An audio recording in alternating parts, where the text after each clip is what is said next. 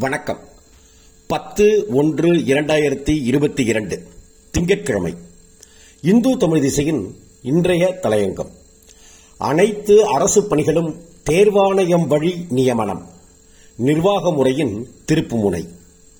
இந்த ஆண்டின் முதலாவது சட்டமன்ற கூட்டத்தொடரை நேரடியாக ஒளிபரப்பியதன் வாயிலாக அனைத்து சட்டமன்ற நிகழ்வுகளின் நேரடி ஒளிபரப்பு குறித்த தனது தேர்தல் வாக்குறுதியை நிறைவேற்றும் முயற்சியில் திமுக இறங்கியிருப்பது பாராட்டுக்குரியது. நாடாளுமன்ற அவைகளைப் போல தனி அலைவரிசையை வருங்காலத்தில் உருவாக்கிடவும் அதன் வழியாக ஆக்கப்பூர்வமான அரசியல் சூழலை வளர்த்தெடுக்கவும் வேண்டும். தமிழ்நாடு சட்டமன்றத்தின் நூற்றாண்டு கால நடவடிக்கைகள் அனைத்தும் மின்னுருவாக்கம் செய்யப்படும் என்ற நிதிநிலை அறிக்கையின் முந்தைய அறிவிப்பும் விரைவில் செயல் வடிவம் பெற வேண்டும்.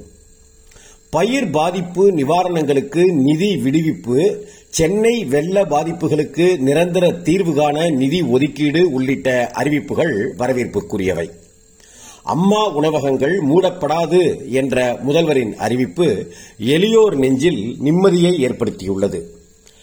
ஆளுங்கட்சியைச் சேர்ந்தவர்கள் சிறு குற்றத்தில் ஈடுபட்டாலும் தண்டனையை எதிர்கொள்ள வேண்டியிருக்கும் என்ற முதல்வரின் எச்சரிக்கையை அவரது கட்சியினர் கவனத்தில் கொள்ள வேண்டும்.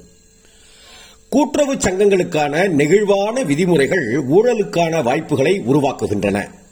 அதை நீக்கும் முயற்சியாக இயக்குநர்களின் பதவிக்காலத்தை குறைக்கும் சட்ட திருத்தத்தை தமிழ்நாடு அரசு நிறைவேற்றியுள்ளது. பெருந்தொற்று காலத்தில் கடுமையான பொருளாதார நெருக்கடியை எதிர்கொண்டுள்ள இந்தியா போன்ற வளரும் நாடுகளுக்கு கூட்டுறவு முறையை பலப்படுத்த வேண்டிய தேவை எழுந்துள்ளது.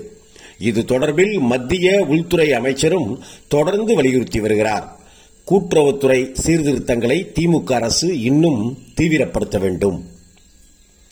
நிறைவேற்றப்பட்டுள்ள பதிமூன்று சட்ட முன்வடிவுகளில் பெரும் பாராட்டை பெற்றிருப்பது தமிழ்நாடு அரசுக்கு சொந்தமான பொதுத்துறை நிறுவனங்கள் வாரியங்கள் மற்றும் மாநில அரசின் கட்டுப்பாட்டில் உள்ள அனைத்து அதிகார அமைப்புகளுக்குமான ஊழியர்கள் தமிழ்நாடு அரசு பணியாளர் தேர்வாணையத்தின் வாயிலாக நியமிக்கப்படுவதற்கான சட்ட முன்வடிவாகும்.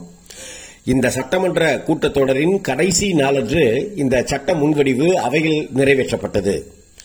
ஆளுங்கட்சியின் மற்ற அறிவிப்புகளை பின்தள்ளிவிட்டு முதன்மையான கவனத்தை ஈர்த்துள்ளது. உள்ளாட்சி அமைப்புகள் கூட்டுறவு சங்கங்கள் மின்வாரியம் ஆகியவற்றில் ஊழியர்களை நியமிப்பதில் அவ்வப்போதைய ஆளுங்கட்சிகள் தங்களது செல்வாக்கை செலுத்துவதற்கு வாய்ப்புகளை பெற்றுள்ளன. என்றபோதும் திமுக தனக்கான வாய்ப்புகளை மறுத்து அந்நியமனங்களை வெளிப்படையாக நடத்துவதற்கு முன்வந்திருப்பது தமிழ்நாட்டின் நிர்வாகத்துறையில் ஒரு திருப்பு முனையாக அமையும். டிஎன்பிஎஸ்சி வழியாக தேர்வுகள் நடத்தப்பட்டு இந்நியமனங்கள் அளிக்கப்படவுள்ள அதே வேளையில் முதன்மை தேர்வுகளில் விரித்துரைக்கும் வகையிலான விடைத்தாள்கள் திருத்தப்படுவது குறித்த வழிகாட்டு நெறிமுறைகளையும் வெளிப்படையாக அறிவிக்க வேண்டும். அனைத்துக்கும் மேலாக எழுத்து தேர்வில் அதிக மதிப்பெண்களை பெற்றவர்கள் நேர்காணல் தேர்வில் மதிப்பெண் குறைந்து வேலைவாய்ப்பை இழந்துவிடக் கூடாது என்பதையும் உறுதிப்படுத்த வேண்டும். நன்றி வணக்கம்.